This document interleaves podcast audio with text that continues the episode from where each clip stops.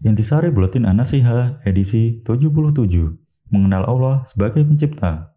Allah subhanahu wa ta'ala adalah Rabb semesta alam. Ialah yang berhak untuk kita sembah Pencipta seluruh jagat raya dan isinya Memiliki sifat rububiyah Yakni ialah satu-satunya pencipta, pengatur, dan pemberi rizki. Berikut ulasan mengenai mengenal Allah sebagai pencipta. Yang pertama, mengenal Allah sebagai pencipta adalah jalan untuk beribadah kepadanya Titik awal untuk beribadah dan mendekat kepada Allah adalah dengan mengenal Allah. Semakin kuat pengetahuan tentang Allah, semakin besar pula penghambaan diri kepadanya.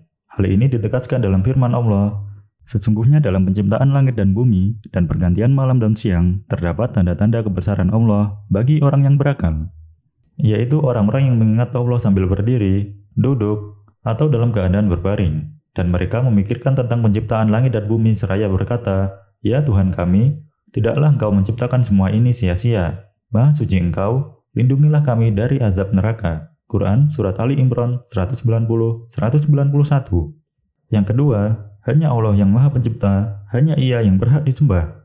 Hanya Allah yang bisa menciptakan, adapun selain Allah, tidak ada yang mampu. Karena yang mereka lakukan, hakikatnya adalah merubah dari satu bentuk ke bentuk yang lain. Allah berfirman, inilah ciptaan Allah. Maka perlihatkanlah olehmu kepadaku apa yang telah diciptakan oleh sesembahanmu selain Allah.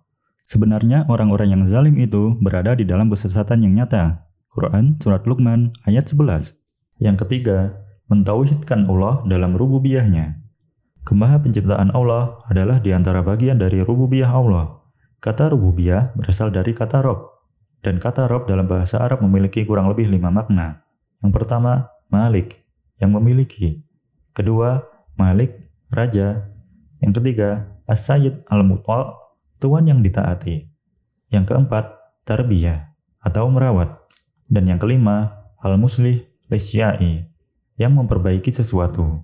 Kitab Usuluddin Ainda, Imam Abi Hanifah.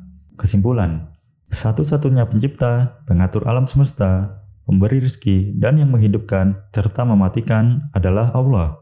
Untuk bisa beribadah kepada Allah dengan baik adalah dengan mengenal Allah. Sedangkan untuk mengenalnya, kita bisa melihat dan mentafakuri berbagai ciptaannya.